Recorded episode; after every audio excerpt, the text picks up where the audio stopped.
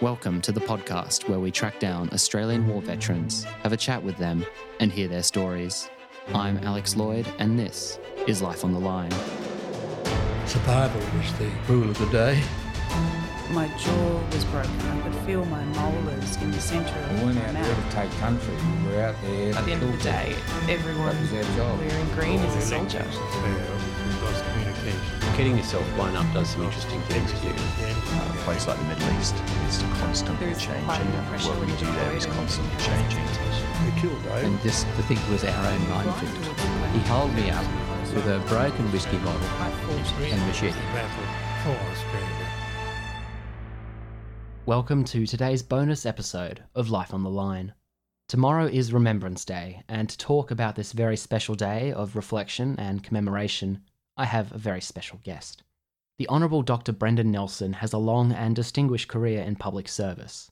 Just to name a few, Dr. Nelson was the federal president of the Australian Medical Association before serving as the federal member for Bradfield from 1996 to 2009. He was the Minister for Education, Science and Training before becoming Minister for Defence. After a key ambassadorial role, which we'll come back to, Dr. Nelson was appointed as Director of the Australian War Memorial in 2012. This is our conversation on Dr. Nelson's love of history and the importance of Remembrance Day. Enjoy.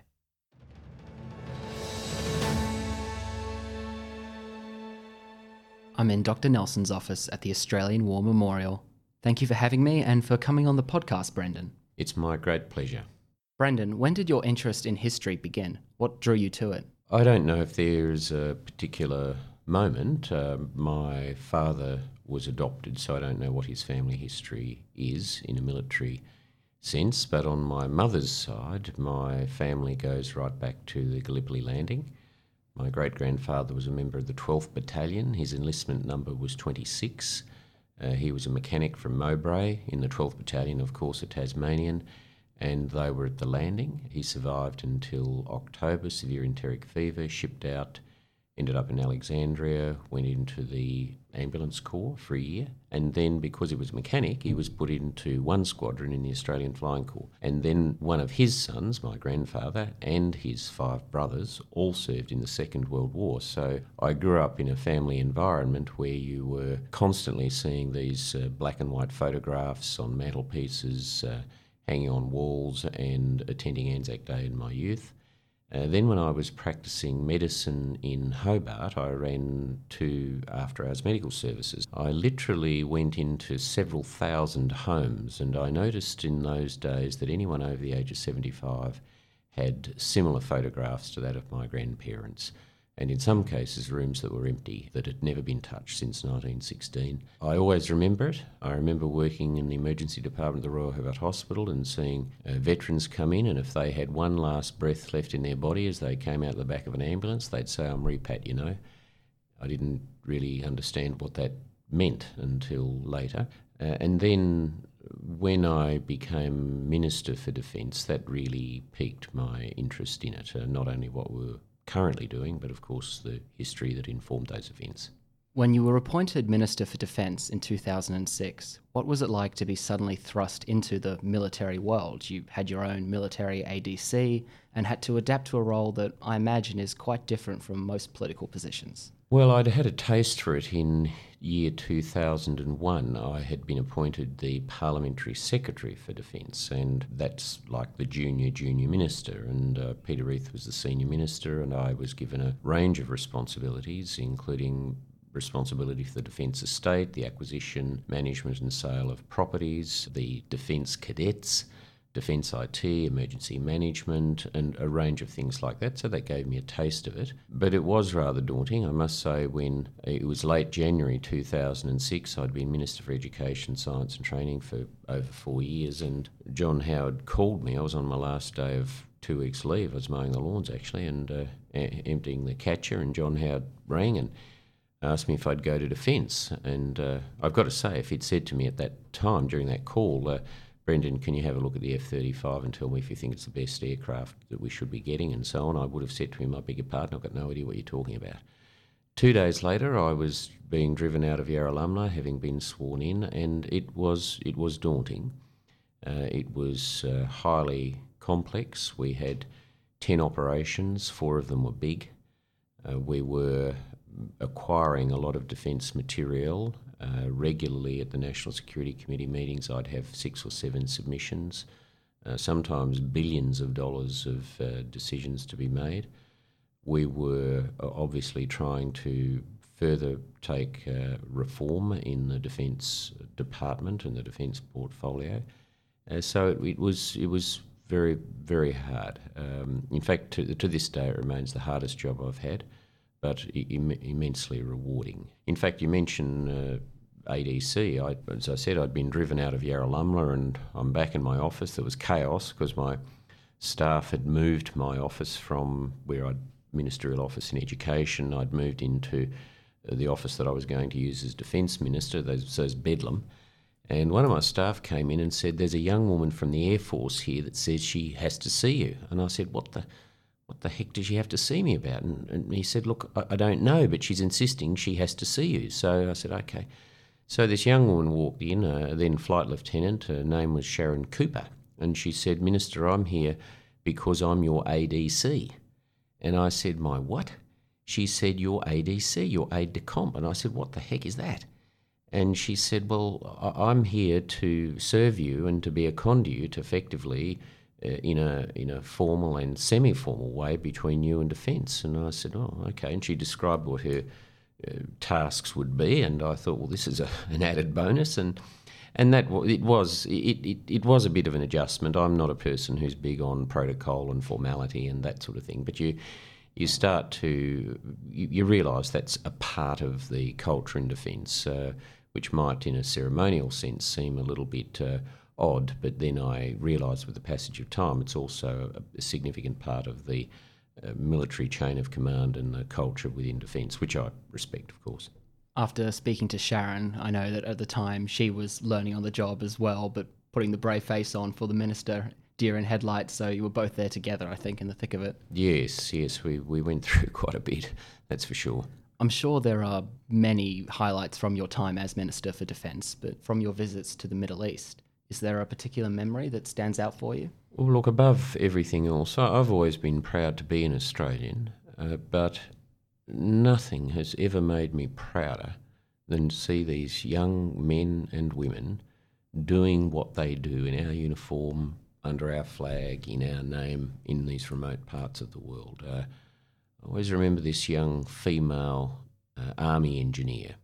She's walking across this uh, obviously a very sandy environment in Afghanistan where we were in the process of constructing Camp Holland. And uh, I said to my chief of staff, I said, gee, I wish Australians could see this. Here's this woman quite authoritatively, I think she was a captain, and uh, she's making notes as she's walking along. She's directing orders to people to do various things. A- absolutely inspiring. Uh, similarly, at uh, Tallil in central southern Iraq, I arrived there. I think it was my first visit, and there.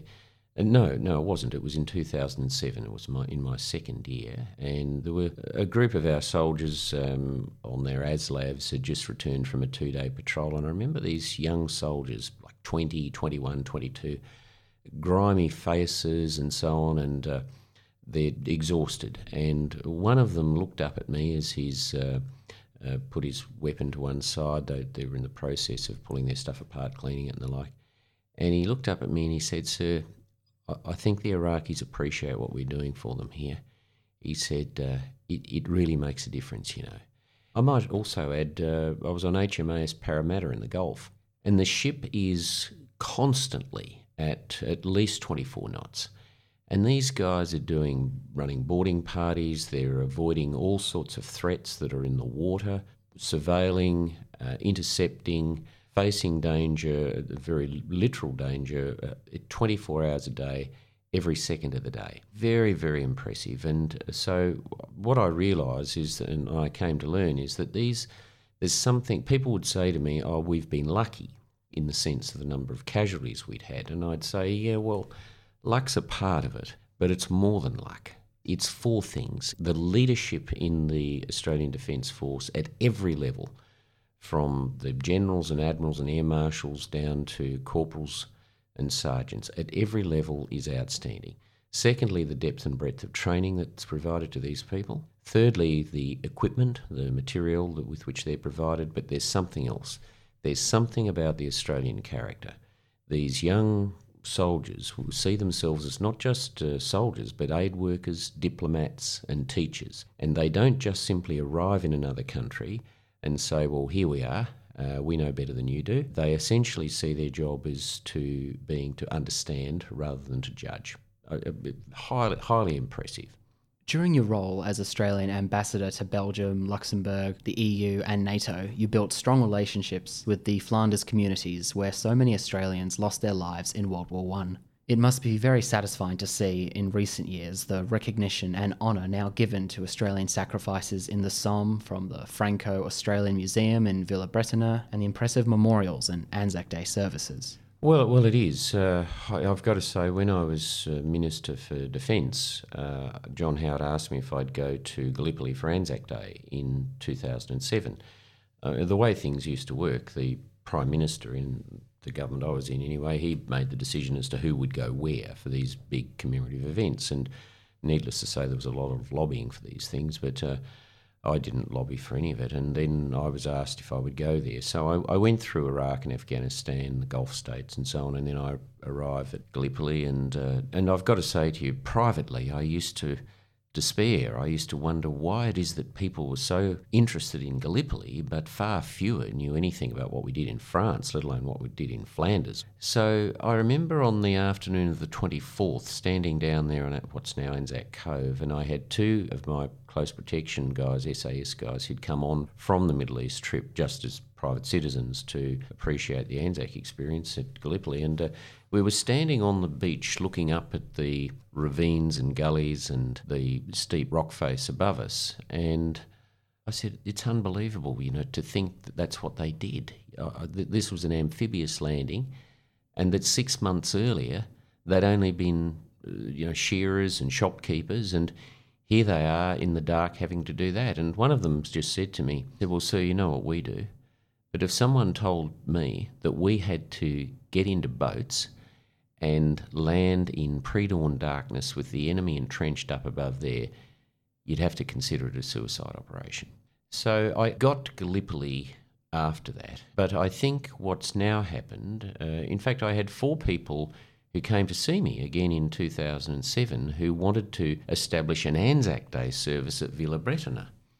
And I was surprised to know there had never been one. And what had happened was that the then Department of Veterans Affairs apparently had opposed this idea there'd be an Anzac Day service at Villers-Bretonneux, and they'd been to see my then junior minister, Bruce Billson, who was quite supportive of it, and uh, he was the Minister for Veterans Affairs. And uh, I said to them, I said, well, of course this needs to happen. So anyway, we put things in train. And, and then to his immense credit, Alan Griffin, who became the Veterans Affairs Minister the following year in 2008, after we lost office and Mr Rudd became Prime Minister, he really took this on. So now we're in a situation where I think you can reasonably say almost as many Australians have some sense of what happened in France as they do at Gallipoli and the, the, importance of it and indeed the scale of the losses in at least in 1916 and 1917. Unfortunately, however, there's still only a, a small minority of Australians that have any sense that Flanders is in Belgium, that, that what actually happened in the Ypres salient uh, particularly 100 years ago this year in 1917. Well, we've got uh, almost 14,000 Australians buried in Flanders, 6,200 have no known grave, and the three big battles of the First World War were, of course, the Verdun, the Somme, and Passchendaele, the Third Battle of Ypres. So I think we've gone through the centenary of the commemorations of the Third Battle of Ypres, uh, the commencement of the Tyne Cot Cemetery in late July, uh, the Australian ceremony at uh, Polygon Wood, the Butt Cemetery in September. So I think that it's played a, a, significant role in bringing more people there. The other thing which we did at the Australian War Memorial is to send the Menin Gate lions back uh, and have them placed on plinths immediately in front of the Menin Gate uh, Memorial on the medieval wall around Ypres. And that's also played a role, in my view, in drawing Australian attention to the significance of Flanders in Belgium to, to us, and not only our history, but who we are. Well, at the time, it was remarked that you were quite a frequent visitor to Ypres the Menin Gate in particular. What drew you there? Well, unless you've been there, it's hard to explain, but I say to people, put it on your bucket list. At the end of the, for those listening perhaps who don't know, at the end of the First World War, the British were struggling with how to recognise those who'd been killed in Flanders, and this, we're talking Flanders in Belgium, who'd been killed but bodies were never found. So they settled on the design of this magnificent stone arch, which is on the medieval wall around the town of Ypres, which has a population of just over 30,000. And during the First World War, almost every soldier who fought and died on the Ypres salient marched across the Menin Gate. It's called the Menin Gate because in medieval days there was a gate there across the moat, and the road would go to the town of Menin. So in 1856, the gate was uh, the, the, drawbridge was taken away, the Menin Gate lines were placed on the bridge, and it was opened up. So they built this magnificent stone arch uh, edifice, and uh, it has three large circular openings in its roof, and the names of 55,000 missing are inscribed on the inside and all around the outside, including 6,167 Australians. And every night from 1928, it was opened in 1927, but every night from 1928, the local fire brigade members have been played the last post at 8 pm, except during the period of the German occupation and the Second World War. So I went there not long after I had arrived in Brussels. I wanted to go down and meet the key people in Flanders who'd be involved in Anzac Day, Remembrance Day, and other commemorations. I went to the Menin Gate. I had already been to the Menin Gate when I was Minister for Defence. And uh, in fact, on my uh, last night in Belgium before returning to Australia, my wife and I went to the Menin Gate again. And the chairman of the Last Post Association, who conducts the ceremony, a man called Benoit Mottrie, leaned over and he said, Ambassador, this is your 74th visit. I said, Benoit, have you been counting them? And he said, We didn't at first, but we noticed you have come more than any other official that we have ever seen. And I said, Mate, if it was in Brussels instead of a 90 minute drive, I would have come every night. One of the fortunate things about my current role is that I'm able to go to Belgium uh, about once a year. I, in fact, I have to as a part of my job. So I've been back to the Menin Gate uh, probably seven or eight times since I came back to Australia. For those of listening, perhaps who are churchgoers in some form or another, it, it is a bit like going to church. You feel much better for the experience, and every night's the same, but every night's different. I had one occasion there where there were 10 Highland pipe bands who played Highland Cathedral. Uh, I've seen uh, platoons of German soldiers there. I've seen all sorts of things, uh, but it, it's very meaningful. And I have on many occasions actually recited the ode uh, under the Menin Gate it's a very special place. And I just say to people, look, if you can possibly get there, then please go. Having been there myself nine years ago, I couldn't agree with you more. It's very special, especially one of those evening services. You were appointed the director of the Australian War Memorial in 2012 and described it at the time as a dream job. What is it about your role here that you love so much? Well, Firstly, yes, I was appointed, but I actually had to apply for the job and go through interviews and all sorts of things. Oh, right. Um, yes, I know. Some people just think, oh, the government must have rung me up and said, hey, mate, do you want to run the Australian War Memorial? I made that assumption, I, yes. I can, I can definitely assure you that wasn't the case. And uh, so, no, I went through a, a process. I came back to Australia for an interview, and then I uh, was told uh, some weeks later that I had been uh, approved, uh, been recommended by the selection committee, and I'd been approved by the then Gillard government, for which I'm extremely grateful. I think uh, in life generally, you can make whatever you like of whatever job you have. And uh, I've always taken the view you've only got one life. Before you know it, it's gone and you've got to put every single thing that you can into whatever you're doing. And I say also to young people the best way to get the job you want is to concentrate on the one that you've got. In terms of this job here, yes, you've got to manage staff and you've got to manage budgets and, and those things, and uh, they're obviously very important. But it's a unique place and it's a unique job, and I, I'd like to think that I've expanded the role to some extent uh, beyond that the great work done by my predecessors. Firstly, it's a shrine, the Australian War Memorial.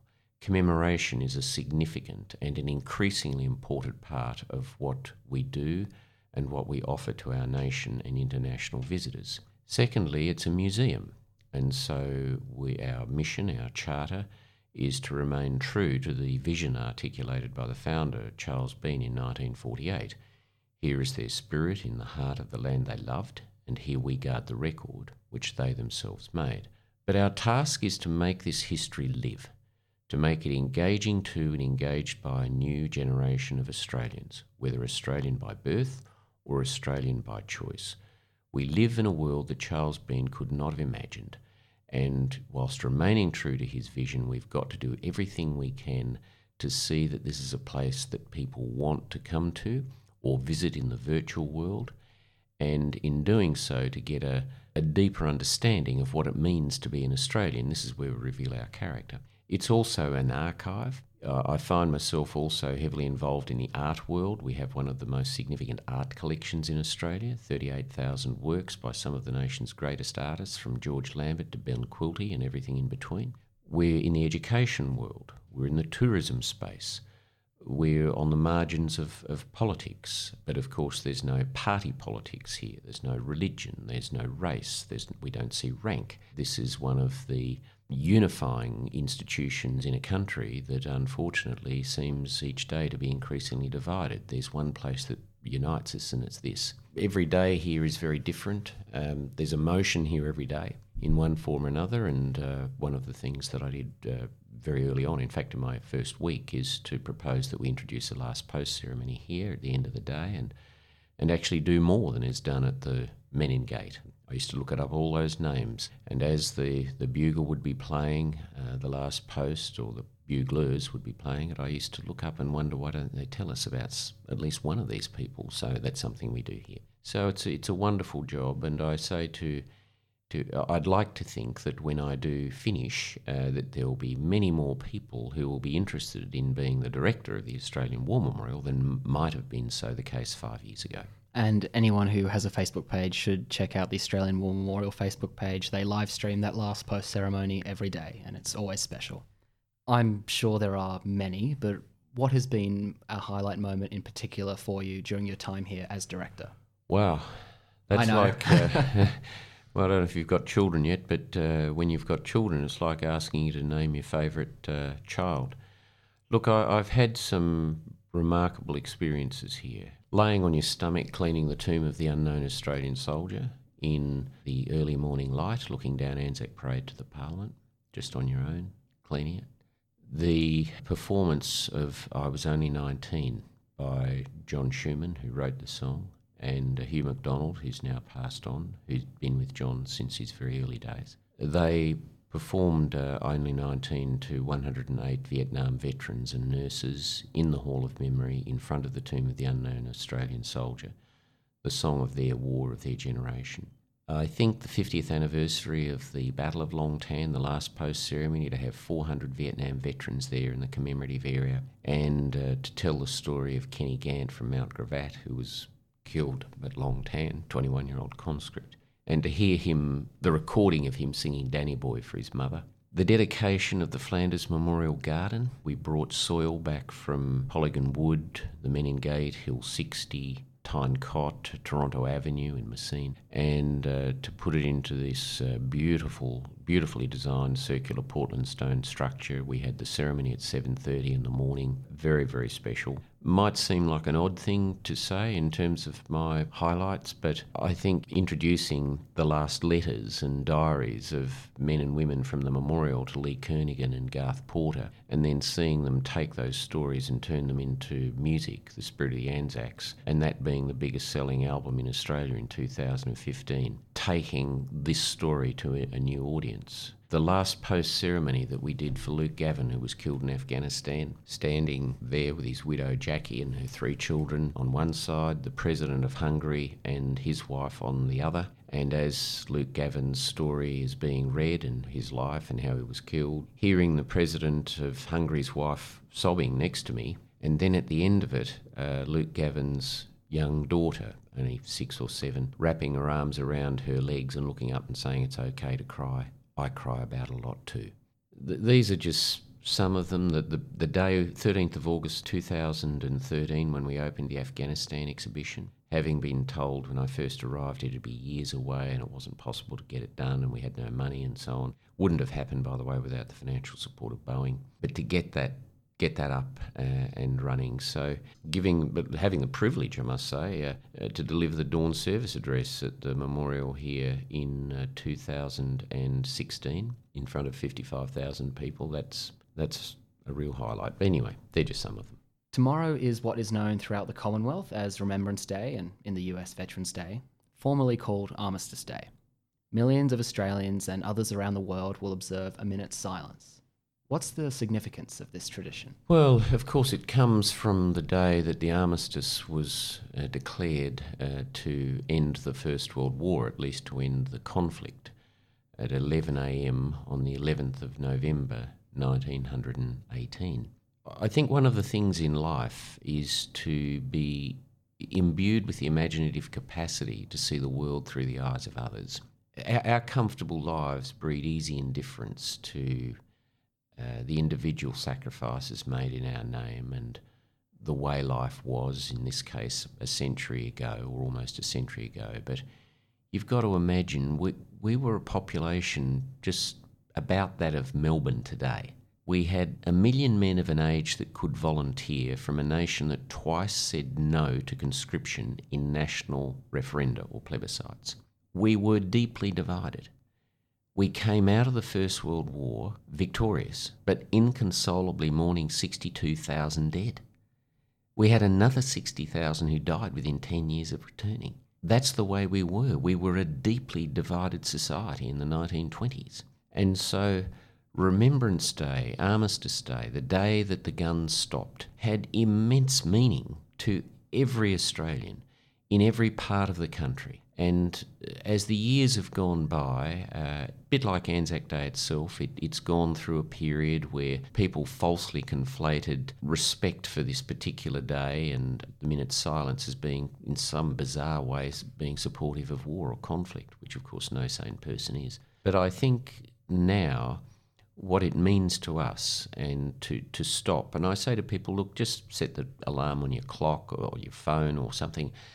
It just to stop for a minute and reflect on the fact, as we sing very regularly, Australians all let us rejoice, for we are young and free. We are young. Our nation became we became a nation in 1901. Of course, millennia of rich Indigenous history, but we became a nation in 1901. We got a flag in 1903 and we are free. And we are free in no small way because of all of these men and women, two million of them, who wear and have worn the uniform of our three services. Yes, in hindsight, you can look at the madness, as some people would see it, of some of the wars in which we've been involved. But generally, particularly in the Second World War, our vital interests were at stake. And there's no doubt for the First World War, if the Germans had completely controlled continental Europe, we'd be living in a different world today. So I think it's extreme, it, it has extreme importance and meaning to all of us as Australians, whether we wish to recognise that or not. And, and by the way, I, I wouldn't make uh, judgments about people who choose not to, to have a minute's silence or, or so, so on. And we're a free country, people have a right to be wrong. Uh, but I, I do think it is important. And the world's changing, it's, it, it's always changing, but I'd also say sometimes in history you can go through a period of transformation in humankind and live through that period and not realise the scale of what's happening. I think we're living through such a period now. And I think the most important thing for us is to be absolutely clear about who we are, who we are as Australians, in what we believe, and to remind ourselves that there are some truths by which we live as Australians, and they're worth fighting to defend politically, diplomatically, and sadly at times militarily. And, and this is what defines us. What defines us much more than our constitution, the machinery of democracy we've inherited from the British, is our values and our beliefs, the way we relate to one another and see our place as the world. And this is a part of our DNA. This is a part of who we are.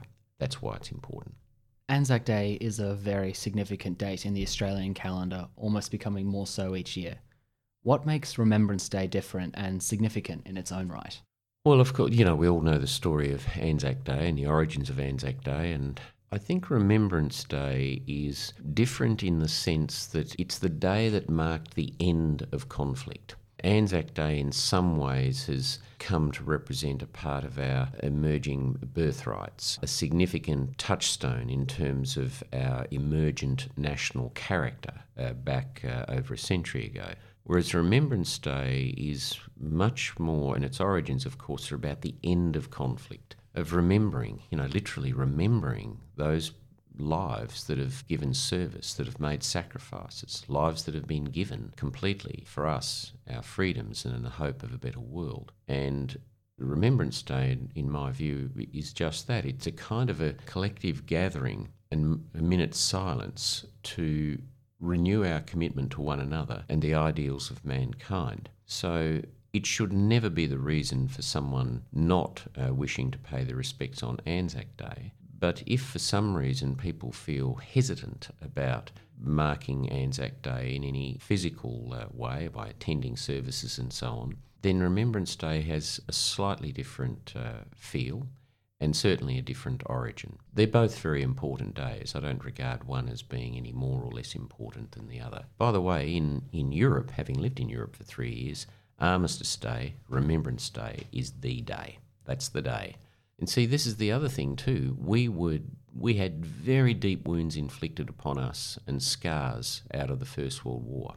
But we have never been invaded. The Indigenous Australians, of course, have a different perspective on that, perfectly understandably. But as a nation, we have not been invaded. We, we were very concerned about it, particularly in 1942 in imperialist Japan. But in Europe, until you live there, it's hard to get it. It's hard to believe now, but the last 70 years has been the longest period in human history that there's been peace in continental Europe.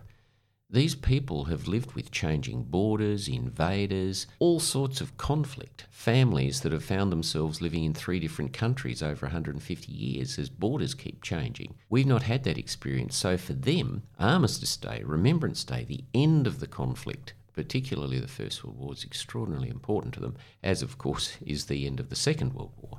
We were talking earlier about how the landing at Gallipoli has such a seminal place in Australia, and we've been catching up almost to our knowledge of France and the recognition of things that happened in France and Belgium and so on in the First World War, because Anzac Day has that direct link to Gallipoli. But Remembrance Day is the end of the war on the mainland. Do you think that could be part of the cultural disparity in our country? Yeah, I think that's a good point. I, I think that is a part of it. Anzac Day's origins are in a particular event. And as a nation, yes, we'd had the naval and military campaign in New Guinea in late 1914, but here was the Australian Imperial Force.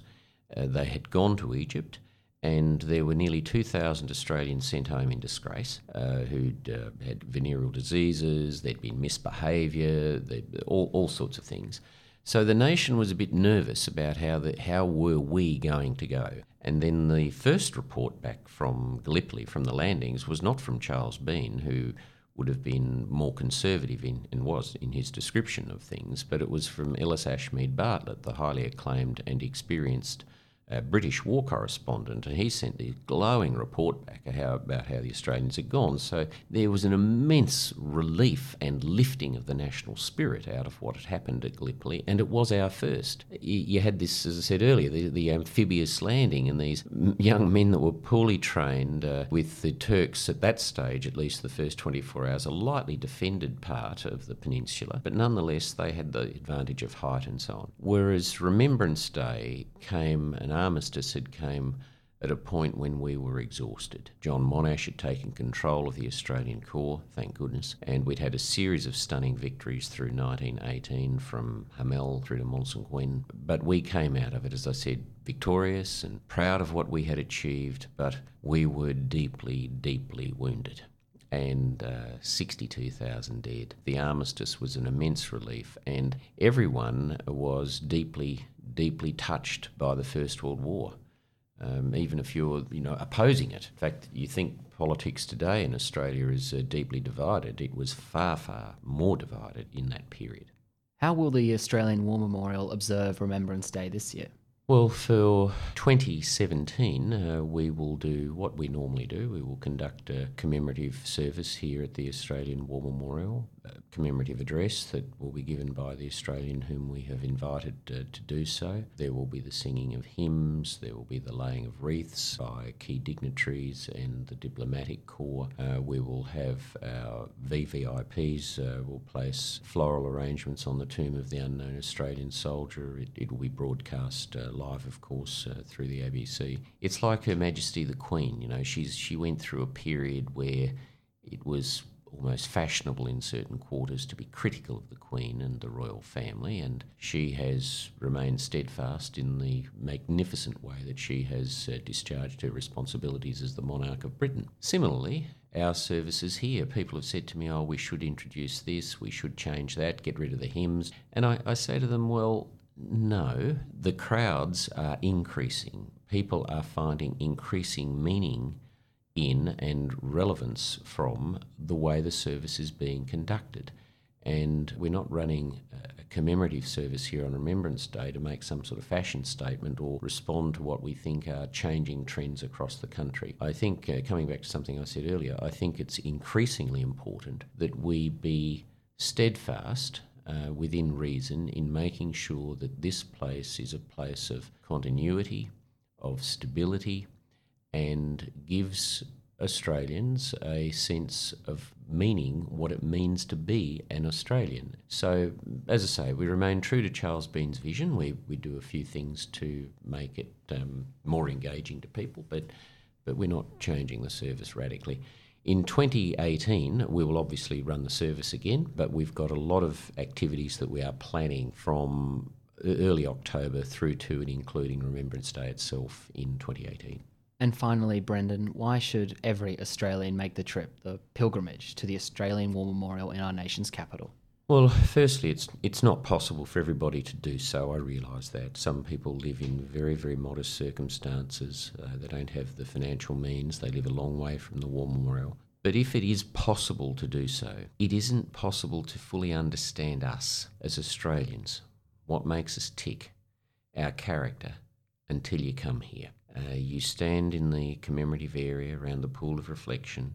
You look back down Anzac Parade across the lake to the Parliament, to our political capital. But you look up at those names in bronze of the theatres where Australians have fought and died for more than a hundred years and ask yourself, why were we there? Then you step up into the Hall of Memory in front of that tomb of the unknown Australian soldier. Sentinels, 15 of them, stained glass windows, images of Australians from the First World War and a nurse and underneath 15 words, virtues, values, and you look at the inscription on the front of the tomb from the eulogy to the unknown Australian soldier. He is all of them, and he's one of us.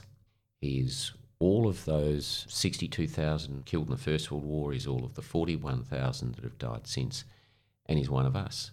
We reveal ourselves as a people here. And uh, I said to Tony Abbott uh, when he was Prime Minister, proposing we have an Arlington style cemetery in Canberra. I said, Look, Tony, we love the Americans. We are free people in no small way for 300,000 American casualties in the Pacific from 1942, 103,000 of them dead, half their bodies never found.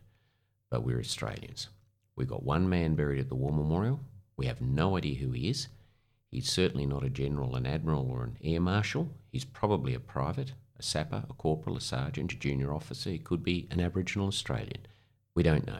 But we're Australian. We revere the idealism and the heroism of the everyday Australian. And then on the roll of honour, 102,700 names. Everyone is equal in death. Some posthumous Victoria Crosses, others intoxicated and fell off a ship. Everyone is equal in death. And, uh, and then as you walk through the galleries and you just you look at the Afghanistan exhibition and you hear uh, Nick Perryman saying, uh, you know, Andrew Jones dying, don't leave me, Jonesy you realise this place, the paradox of this place is that it's not actually about war. It's called the Australian War Memorial, but it's not actually about war. It's about love and friendship. Love for friends, love between friends, love of family, love of our country, and honouring men and women whose lives are devoted not to themselves, but to us and their last moments to one another. And that the legacy of this place is that a life of value, irrespective of the cost to yourself, is one spent in the service of others that's what it's about. So, so if you can come, uh, you will not be disappointed. Thank you, Brendan, for your ongoing service to our country at the Australian War Memorial and for speaking with me today. My pleasure, Alex. You can find out more about Dr. Nelson and the Australian War Memorial at www.awm.gov.au. They also have a great social media presence on Facebook, Twitter, and Instagram. They're at the username AW Memorial on all three, or just search for Australian War Memorial and look for the blue tick. And if you can, do plan a trip to Canberra. The power of visiting this shrine, archive, and museum cannot be overstated. During the interview, Dr. Nelson referenced his ADC, Flight Lieutenant Sharon Cooper. She's now Wing Commander, retired, Sharon Bown, and we spoke with Sharon in the first week of this podcast. So go back, look for our second episode, and here's Sharon's side of the story of working with Dr. Nelson. The producers of this podcast, Thistle Productions, have had the privilege of collaborating with Dr. Nelson before. Dr. Nelson was interviewed for the documentary miniseries for School and Country, which he launched in 2015. You can find out more about that documentary at www.theskoolandcountry.com. If you like this episode of the podcast, please make sure you're subscribed to get all content. We have an interview with an Australian war veteran out every Tuesday and bonus episodes like this out most Fridays. You can find us on Facebook and Instagram at Life on the Line Podcast and on Twitter at LOTL Pod. Our email address is podcast at lifeonthelinepodcast.com and our website is www.lifeonthelinepodcast.com. And if you know a veteran serviceman or servicewoman with a story to tell, please get in touch. We would love to have them on the podcast. Life on the Line is brought to you by Thistle Productions. Artwork by Big Cat Design, music by Dan Van Werkhoven. Thank you for listening. We will be with you for that minute of silence tomorrow on Remembrance Day. Lest we forget.